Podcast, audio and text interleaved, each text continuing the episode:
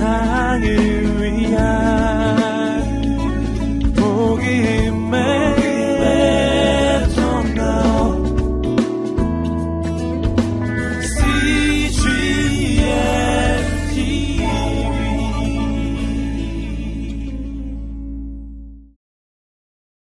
전 세계에 흩어진 우리 믿음의 식구들과 함께 기도하고 또 말씀을 나누는 귀한 시간을 가지게 되어서 하나님께 감사를 드립니다.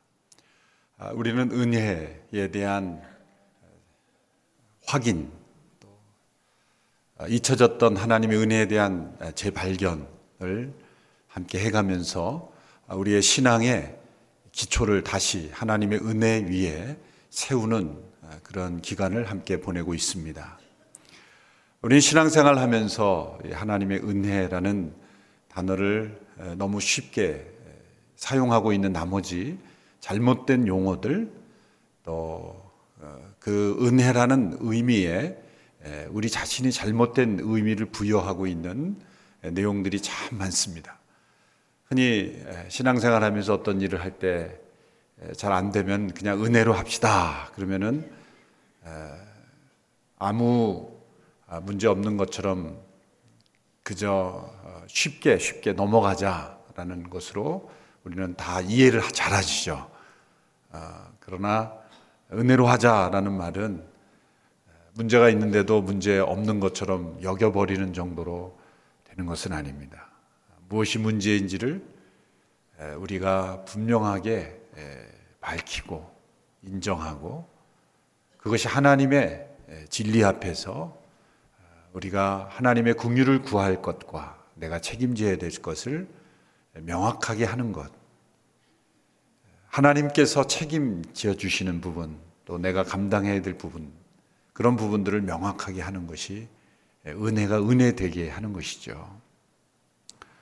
디트리히 본회퍼라는 분이 값싼 은혜라는 단어를 사용했죠. 오늘 이미 그 시대부터 오늘날 있었던 문제가 아니라 그 시대에도 사람들이 은혜라는 단어를 너무 소홀하게 생각한 나머지 그분은 값싼 은혜를 만들고 있다.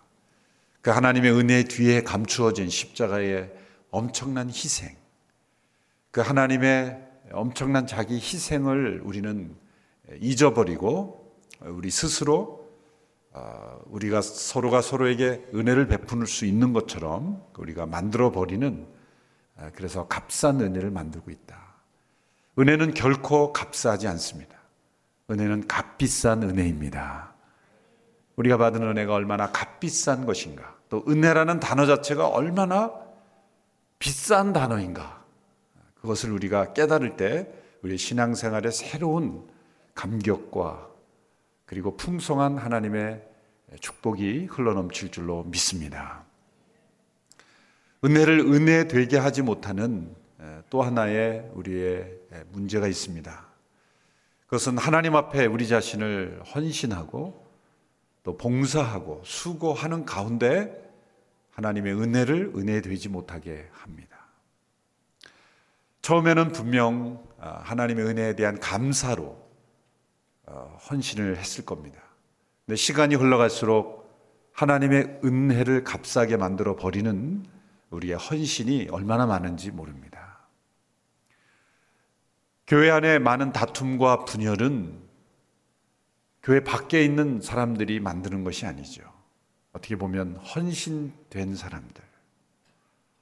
많은 헌신을 하고 많은 수고를 하였던 성도들 가운데 큰 시험이 일어나는 거죠. 헌신이 가져오는 엄청난 위험. 우리의 열심과 수고와 봉사 속에 감추어진 이 숨겨진 독소가 있습니다. 그 독소는 뭡니까? 하나님의 은혜를 은혜 되게 만들지 못하는 나의 공로와 나의 행함과 나의 헌신이 하나님의 은혜보다 더 커질 때, 그 나의 헌신은 오히려 자신의 영혼의 공동체에도 독이 되는 경우가 있다는 것이죠. 하나님의 은혜에 대한 대가로 내가 헌신하는 것이 아니라 나의 헌신에 대한 대가로 하나님의 은혜가 주어지는 이 순서가 뒤바뀌어 버릴 때 하나님의 은혜는 은혜되지 못하고 우리의 헌신은 진정한 헌신이 아닌 나의 공로로 하나님 앞에 무엇인가를 요구하게 되는 조건이 되어버리고 마는 것이죠. 오늘 본문의 배경이 되는 사건은 베드로가 예수님께 이런 질문을 던졌기 때문입니다. 예수님 제가 모든 것을 버리고 예수님을 따랐는데 내가 무엇을 얻을 수 있겠습니까? 베드로는 분명 모든 것을 버려두고 예수님을 따랐습니다. 그가 잡던 고기잡이 배도 버려두고 그물도 버려두고 자신의 앞으로의 모든 인생을 내려놓고 주님을 따르기 시작했죠. 그래서 시간이 흘러갔습니다. 어느 정도 시간이 흘렀는지 모르겠습니다. 적어도 중반 이후의 시간이 흘렀을 때 이제 베드로는 문득 이런 생각을 하게 되었습니다. 내가 예수님께 나의 삶을 이제 헌신했는데 내가 얻게 되는 것이 무엇인가 이런 생각을 하게 된 것입니다. 자 보십시오. 이 베드로의 마음 속에 있는 심각한 오류가 있습니다. 내가 이렇게 헌신했는데 나에게 돌아오는 것은 무엇인가? 라는 이 생각이 들어오기 시작했다는 거예요. 진정한 헌신이 헌신되지 못하는 것은 내가 이것을 통해서 얻게 될 것을 목표로 하는 헌신. 이것은 참된 헌신이 아닌 것이죠.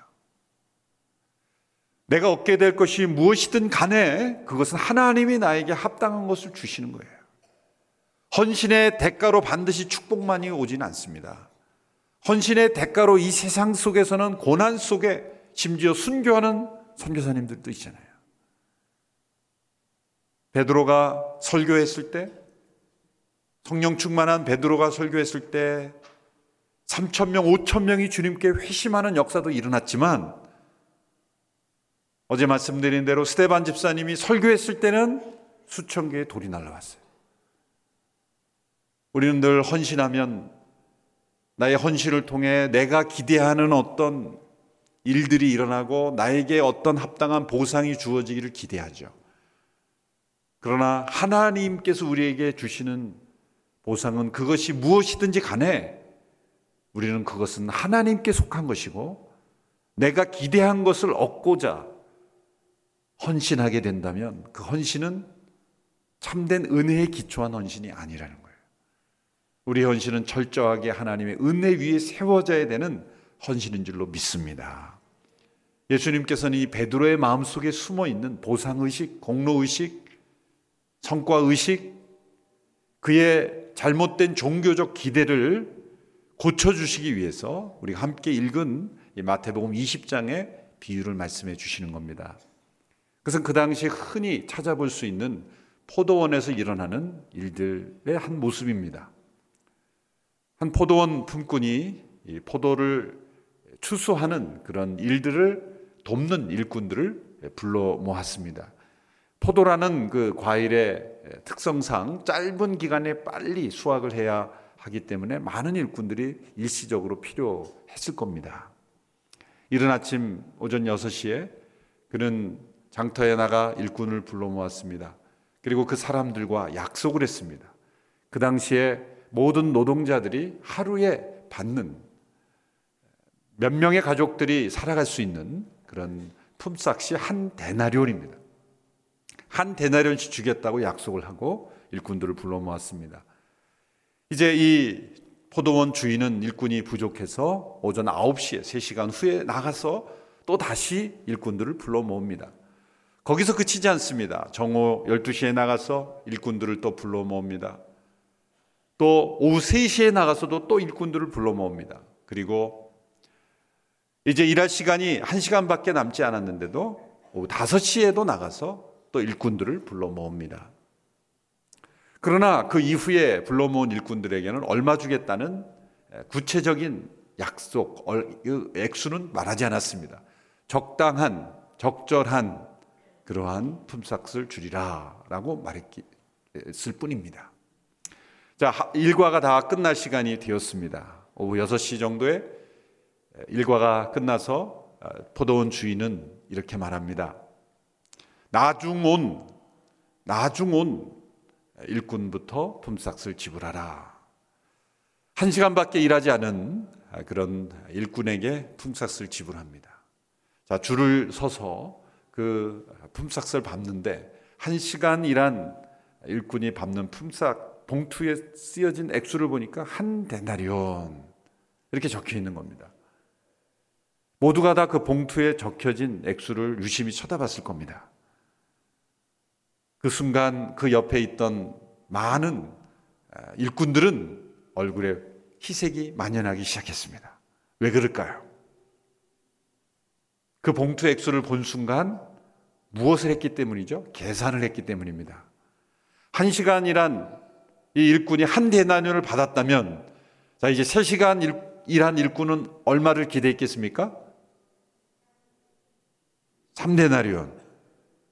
그러면 오전 6시에 온 일꾼은 얼마를 기대했겠습니까?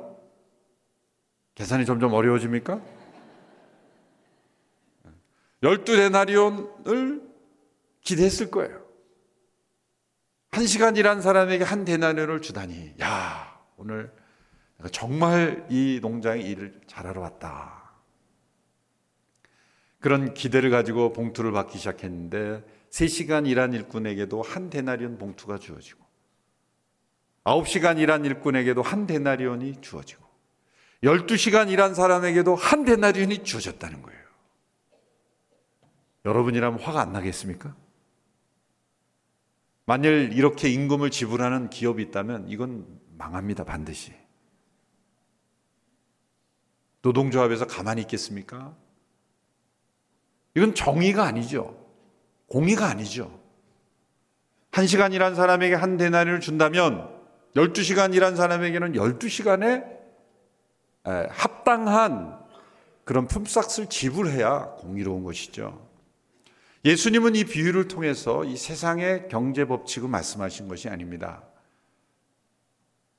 또 기업을 운영할 때 어떻게 품삯을 지불해야 되는지 원리를 말씀하시는 것도 아닙니다. 이것은 하나님의 은혜가 가져오는 이 세상 가운데 하나님의 은혜를 경험한 자들에게서 나타나는 역설, 하나님의 은혜가 만들어내는 이 세상의 질서와 다른 질서로 움직여지는 하나님 나라의 질서, 하나님 나라에서 나타나는 헌신의 참된 모습을 우리에게 가르쳐 주시기 위해서 어떻게 보면 말도 안 되는 이런 비유의 내용을 우리에게 말씀해 주신 것이죠. 그 비유를 말씀하시고 난 다음에 예수님께서 이런 결론을 맺어 주셨습니다. 먼저 된 자가 나중되고 나중된 자가 먼저 되리라. 이 비유의 핵심의 결론입니다. 알쏭달쏭한 말씀이죠. 먼저 된 자가 나중되고 나중된 자가 먼저 되리라. 교회를 오래 다니신 분들은 이 말씀을 언뜻 이렇게 이해합니다. 내가 먼저 교회에 왔는데 나보다 늦게 온 저 사람이 교회 리더십이 되고 나는 안 돼. 내가 먼저인데. 내가 나중이 됐구나. 그렇게 해석하는 경우가 대부분입니다. 그래서 이 말씀은 교회 오래 다닌 분들이 가장 싫어하는 성경 구절 중에 하나로 알려지고 있죠. 이 말씀을 잘 묵상을 안 하려고 그래요. 먼저 된 자가 나중 된다 그러니까. 그런 의미가 아닙니다. 그건 우리 나름대로 해석한 거예요. 이 포도원 품꾼의 이 비유에 나타난 원리를 충분히 잘 이해해야만 예수님의 말씀을 이해할 수가 있습니다. 다시 비유의 내용으로 돌아가서 이제 제일 많이 수고한 오전 6시에 와서 하루 종일 일한 품꾼이 항의를 하죠. 우리는 충분히 이 사람의 항의를 이해할 만합니다. 그리고 이 항의는 많이 수고하고 많이 헌신한 사람들에게서 다 나타나는 그러한 공통적인 그런 현상들입니다. 당연히 이렇게 불평했겠죠. 아니, 어떻게 12시간 일한 나와 1시간 일한 저 사람과 동일한 품삯이 주어질 수 있겠습니까? 불공평한 겁니다. 말도 안 됩니다. 이렇게 불평할 수밖에 없었습니다. 주인은 이렇게 대답합니다. 이보게, 내가 당신을 오전 6시에 부를 때 뭐라고 약속했나? 당신에게 품삯을 어떻게 약속했나? 한 데나리온을 주겠다고 약속하지 않았나. 그리고 한 데나리온은 모든 사람들이 하루 일당을 밟는 정당한 품삯 해당되는 것 아닌가. 그러면 나는 당신에게 약속대로 한 데나리온을 주었고, 그것은 그 당시의 경제 질서나 다른 어떤 기준으로 봐도 그것은 공의롭지 못한 게 아니라 합당한 대가를 준 것이네. 그러면 왜 저 사람에게는 한 시간밖에 일했는데 똑같이 줍니까? 12분의 1 데나리온을 줘야죠. 주인이 뭐라고 대답했습니까? 내 맘이다. 내 것을 가지고 내 맘대로 못하느냐? 또 두 번째로 이렇게 지적했습니다. 내가 선함을, 내가 선함을 베푼 것을 내가 악하게 보느냐? 이 말이 중요한 겁니다. 여러분이 주인은 지금 악을 행한 겁니까? 선을 행한 겁니까? 가만히 보면은 불공평하게 준 것으로 생각하면은 악을 행한 것 같습니다.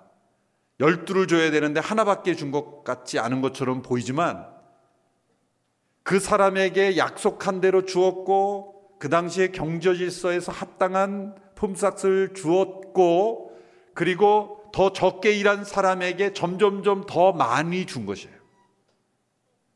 그러면 주인은 선을 베푼 것입니다. 은혜를 베푼 것입니다. 적게 일했으나 적게 일한 만큼을 주지 않고 더 많이 일한 사람처럼 더 풍족하게 주었다는 거죠.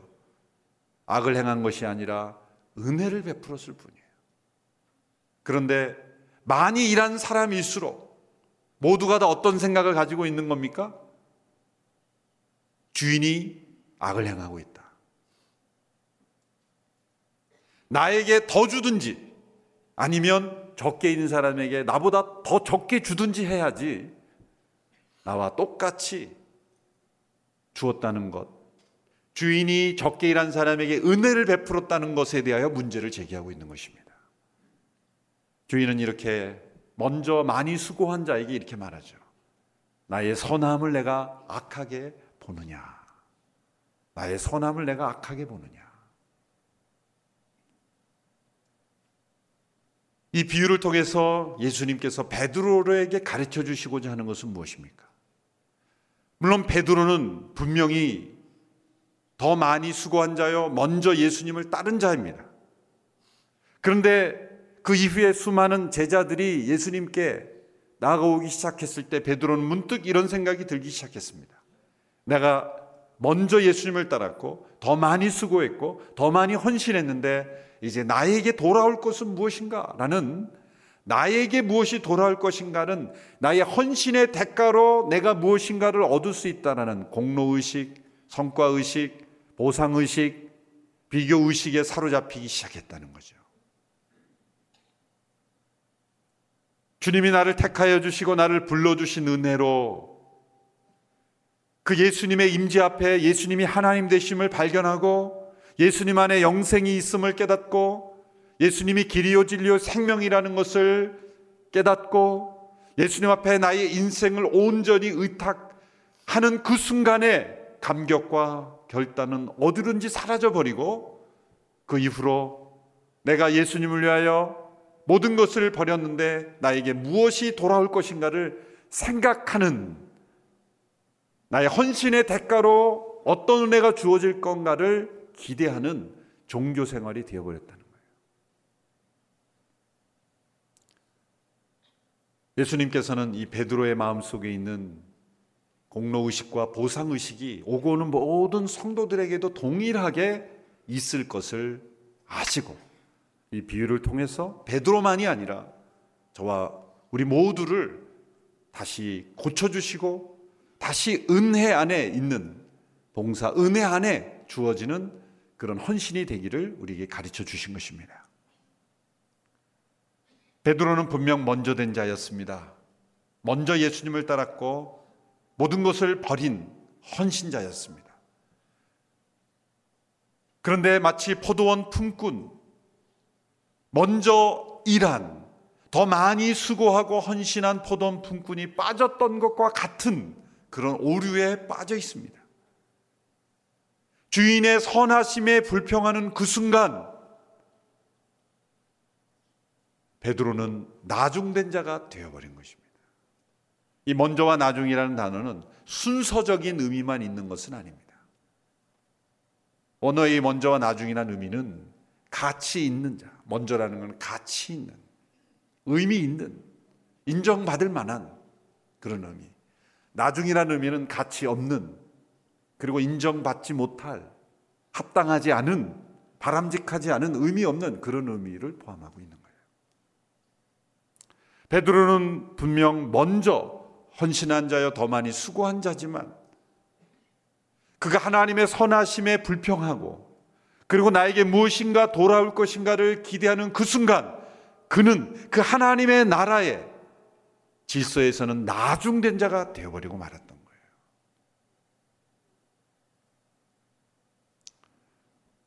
왜 먼저 된 자가 나중 됩니까? 대부분의 이 비유를 읽는 성도들의 마음 속에 자신을 어느 시간대에 일하기 시작한 일꾼으로 생각하는가가 중요해요. 이 새벽에 나와 있는 여러분들은 오전 6시에 일하러 온 분들입니까? 아니면은 오후 5시에 일하러 오신 분들입니까? 그래도 새벽에 나왔으니까 오전 6시 아닐까요? 시간도 비슷하고 여러분, 우리의 마음 속에 어떤 하나님에 대한 기대가 채워지지 않는 불만과 불평과 그리고 이 베드로가 빠졌던 공로의식에 빠지는 이유는 무엇이냐면 우리 모두가 나는 오전 6시에 와서 일하기 시작한 일꾼이라고 생각하는 그 생각입니다.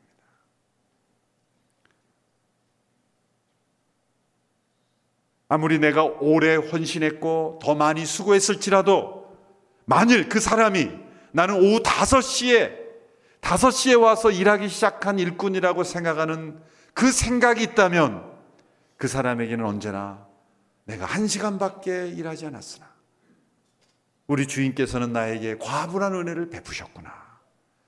늘 이 하나님이 베푸신 은혜보다 은혜가 내가 헌신하고 수고한 것이 훨씬 더 크게 되는 거예요. 우리의 봉사와 헌신이 더 크게 보이고 하나님의 은혜가 더 작게 보이는 그 순간. 내가 수고하고 헌신한 것에 하나님의 은혜가 합당하지 못하게 주어졌다라고 생각하는 그 순간 우리는 나중된 자가 되어버린 거예요. 그래서 우리는 늘 이 비유를 읽으면서 우리는 어떻게 생각해야 하겠습니까? 나는 오후 5시에 와서 고작 1시간밖에 일하지 않았지만 나에게 하루 종일 일한 한 데나리온이라는 큰 은혜를 내가 입고 있다라는 이식을 생각을 한다면 우리의 삶 속에는 날마다 감사와 찬양만 흘러넘칠 줄로 믿습니다. 그러면 이 하루 종일 일한 오전 6시에 와서 하루 종일 일한 일꾼이 어떤 태도를 가졌다면 그가 먼저 된 자로 계속 있을 수가 있겠습니까? 이렇게 말했더라면 얼마나 좋았을까? 아, 우리 포도원, 이 포도원 주인은 너무 선하십니다. 작게 일한 자에게도 나와 동일한 은혜를 베풀고 동일한 품삯을 주니 우리 포도원 주인은 너무 선하십니다. 우리 하나님은 너무나 선하신 분입니다. 죽기 바로 직전에 예수 그리스도를 영접해도 내가 얻은 구원, 내가 얻은 영생의 축복을 동일하게 주시는 그 하나님. 태어날 때부터 예수 믿고 평생을 믿음의 신실한 삶을 살았던 사람과 죽기 직전에 예수님을 영접하고 죽은 사람과 동등하게 구원을 주신다면 아, 우리 하나님은 얼마나 은혜로우신 분인가. 그 주인의 선하심을 찬양한다면 그는 먼저 된 자로 하나님 앞에 서게 되는 겁니다. 그런데 아니 난 어려서부터 모태 신앙으로 한 번도 교회를 떠난 적도 없고 내가 교회를 통해서 하나님 앞에 헌금한 게 얼만데 어떻게 한 번도 헌신하지 않고 수고하지 않은 사람이 죽기 직전에 예수 믿고 구원 얻은 것과 내 구원이 똑같을 수 있습니까? 라고 하나님 앞에 항의하는 마음이 가득하다면 에이 그럴 바에 나도 차라리 그렇게 살아야 되겠다. 제가 실제로 그렇게 저한테 말하는 분을 들었어요. 안 믿는 분인데 목사님 제가 듣자 하니까 아무렇게나 막 죄 짓고 살다가 마지막 순간에 예수 믿고 죽은 사람이 성경에 나온다지요? 아마 십자가상의 강도를 얘기하는 것 같았어요. 아, 예 있죠. 십자가상의 한 강도가 마지막 순간에 예수 믿고 구원받았습니다. 그분이 저에게 이렇게 얘기하더라고요. 저는 그렇게 살겠습니다. 너무나 경제적인 것처럼 보이는 거죠.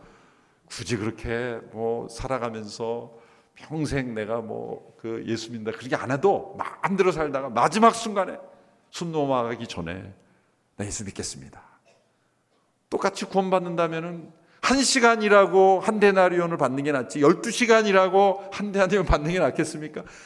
이거 하나님의 은혜를 값싸게 만드는 것이고 세상의 얄팍한 시각으로 우리 하나님의 구원을 평가, 우리 하나님의 선하심을 값싼 은혜로 만들어 버리는 거예요.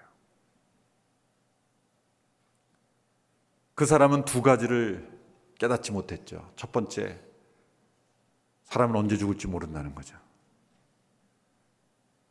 두 번째는 십자가상의 강도는 예수님을 처음 만났을 때 영접했다는 거죠.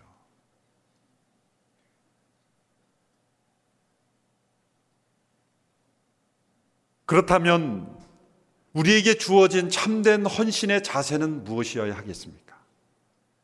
하루 종일 일했지만 그 수고한 대가로 나에게 합당한 것이 주어지지 않았다고 불평하는 것이 아니라 어떤 마음의 태도로 나갈 때 은혜가 은혜되게 하는 것일까요? 만일 하루 종일 12시간 일한 일꾼이 이렇게 얘기했더라면 얼마나 달라졌을까? 주인님, 주인님은 선하시군요. 그리고 이토록 선한 주인이 운영하는 포도원에서 내가 이렇게 12시간 동안 하루 종일 일할 수 있음을 얼마나 내가 감사한지 모르겠습니다.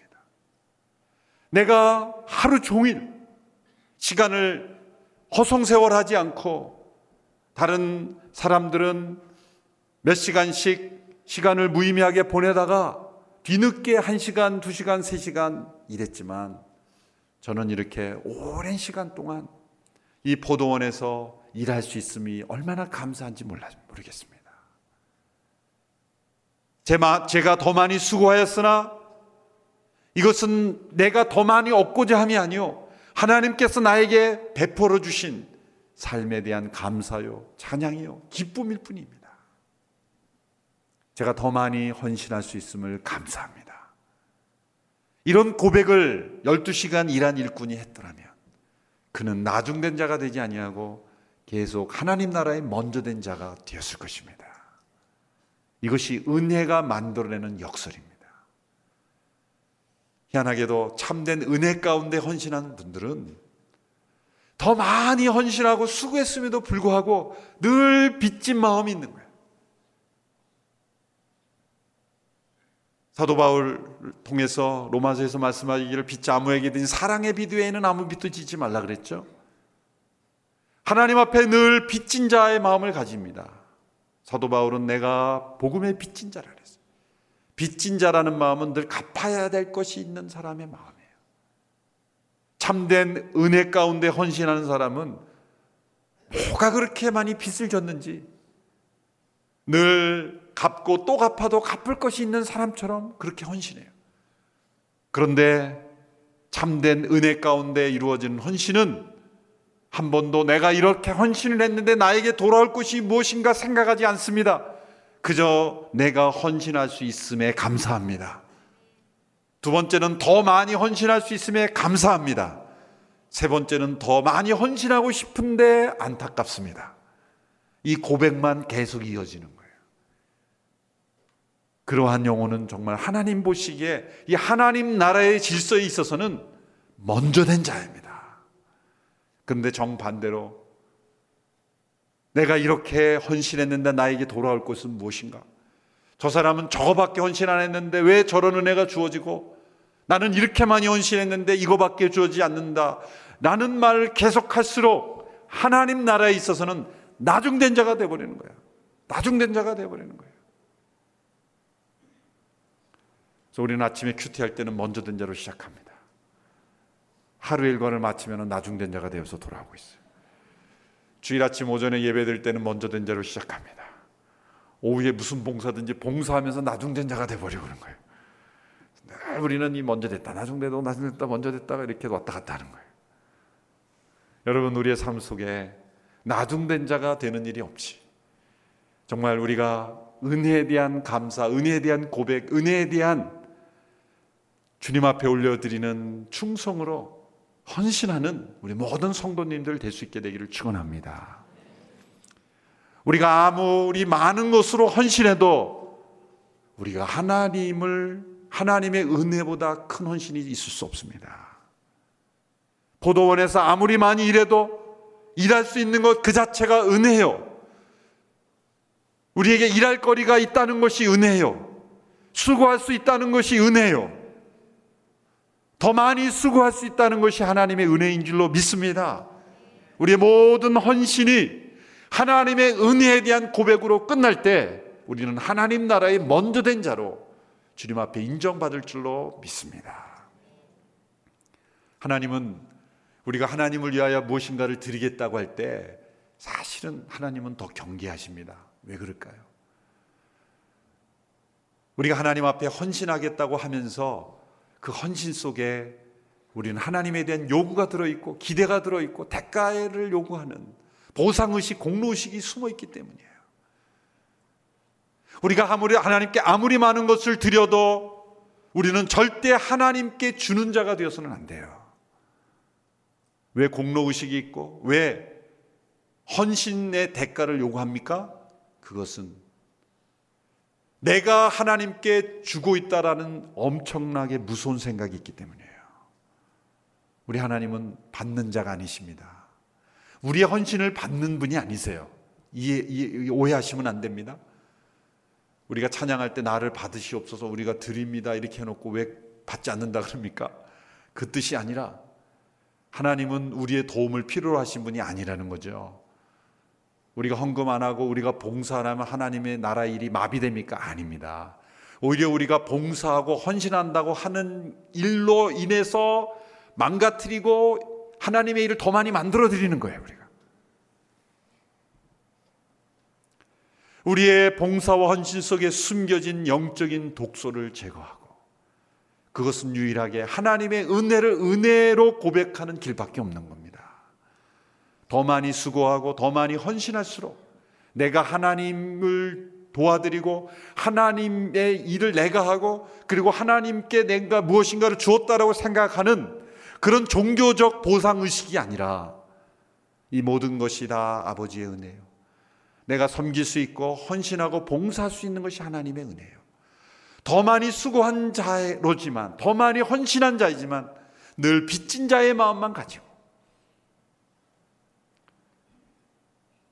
그리고 더 많이 헌신할 수 있음에 감사하며 지낼 때 우리 하나님 앞에 먼저 된 자의 위치를 지키며 일평생 은혜 가운데 헌신한 자로 나아가게 될 줄로 믿습니다.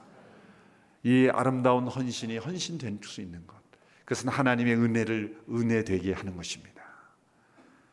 헌신의 대가로 은혜를 받는 것이 아니라 은혜의 대가로 우리가 헌신할 수 있음에 감사하고 나의 헌신의 대가로 내가 무엇을 얻을 수 있고가 아니라 하나님이 주시는 나의 은혜의 대가로 내가 주 앞에 드릴 수 있음을 감사하고 더 많이 드릴 수 없음을 안타까워하는 더 많이 헌신할 수 없음을 안타까워하는 정말 은혜에 기초한 헌신이 우리의 삶 속에 일어날 수 있게 되기를 주님의 이름으로 축원합니다.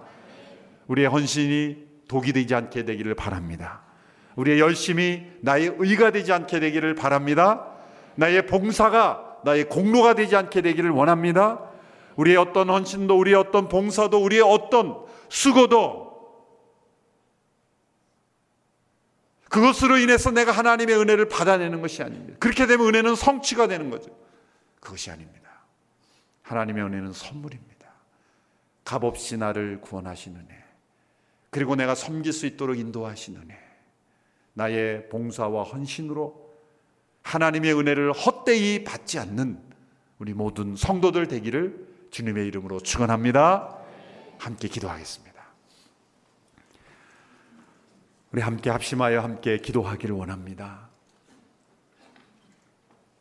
많은 수고와 헌신 봉사 속에 나의 의가 감추어져 있다면 베드로가 가졌던 보상의식, 공로의식이 숨어 있었다면 베드로에게도 이러한 종교적 보상 심리가 숨어 있었다면 저와 여러분에게도 틀림없이 이런 종교적 보상 심리가 숨어 있을 것입니다.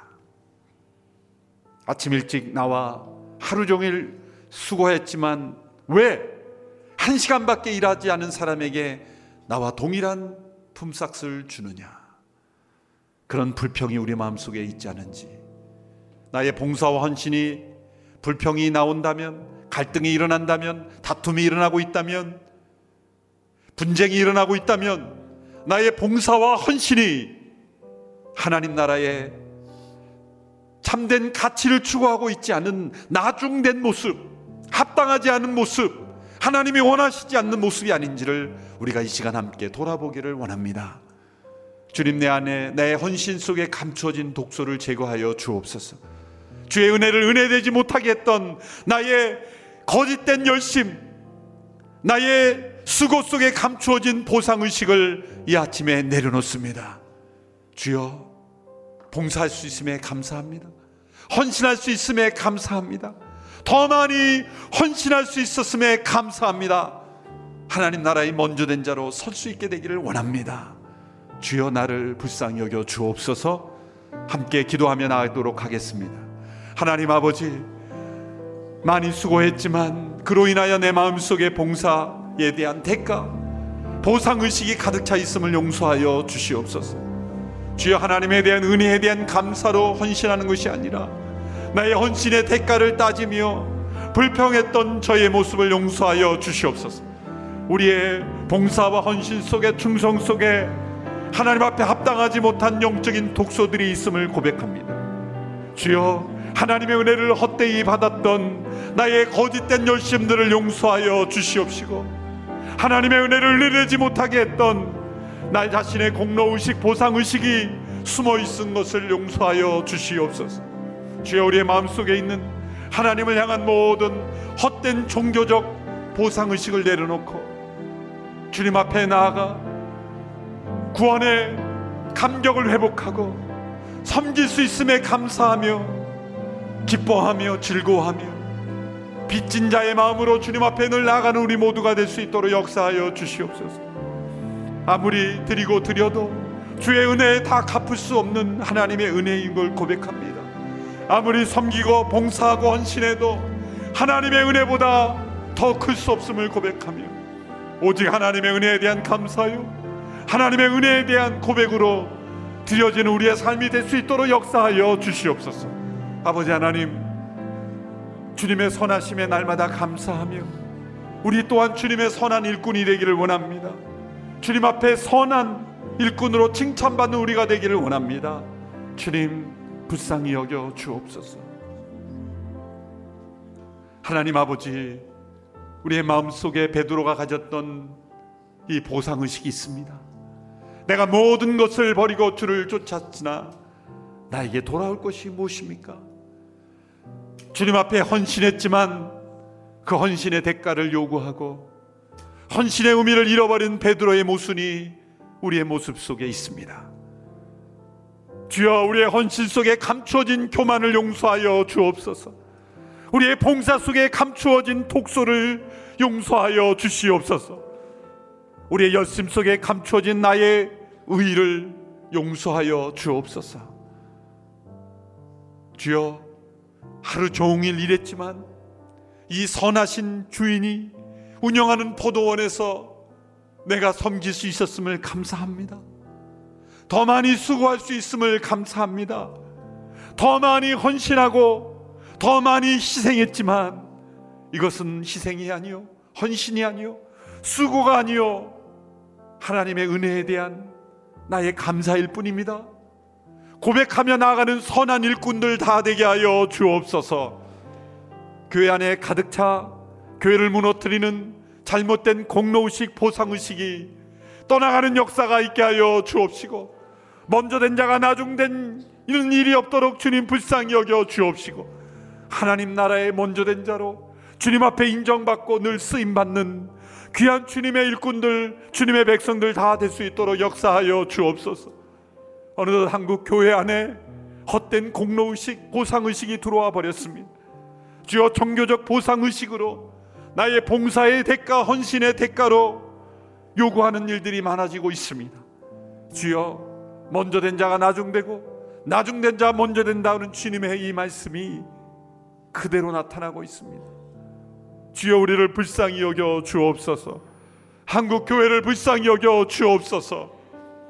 주여 다툼과 분열과 그리고 잘못된 방향으로 가고 있는 모든 그러한 교회들이 있다면 주여 다시 돌이켜 주시옵시고 하나님 나라의 질서를 회복하는 교회가 되게 하여 주옵시고 하나님 앞에 먼저 된 한국 교회 되게 하여 주시옵시고 이 세상의 질서, 이 세상의 원리, 이 세상의 가치에 의해서 움직여지는 교회가 되지 않게 하여 주시옵시고 하나님 나라의 가치와 질서로 움직여지는 한국 교회 되게 하여 주옵소서. 오늘의 교회를 주 앞에 올려드립니다. 주여 더 많이 헌신할 수 있는 교회가 되되 그러나 우리의 공로와 우리의 수고를 인정받으려는 교회가 되지 않게 하여 주시옵시고 겸손한 교회, 주님 앞에 충성된 교회, 더 많이 수고할 수 있고 더 많이 헌신할 수 있음에 그저 감사하며 모든 것이 아버지의 은혜입니다. 고백하는 교회가 되게 하여 주시옵시고 은혜가 은혜 되게 하는 교회가 되게 하여 주시옵시고 은혜에 대한 감사의 고백만이 가득한 모든 성도들 될 수 있도록 역사하여 주시옵소서. 예수님의 이름으로 기도하옵나이다. 아멘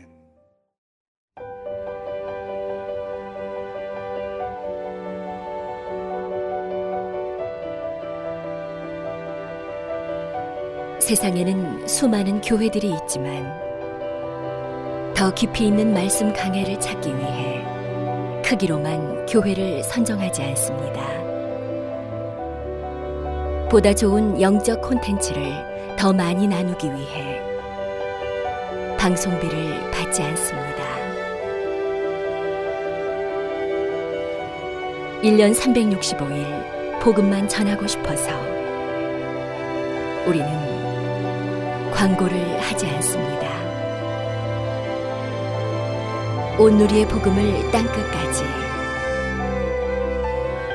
CGN TV와 함께 땅끝 성교사가 되주세요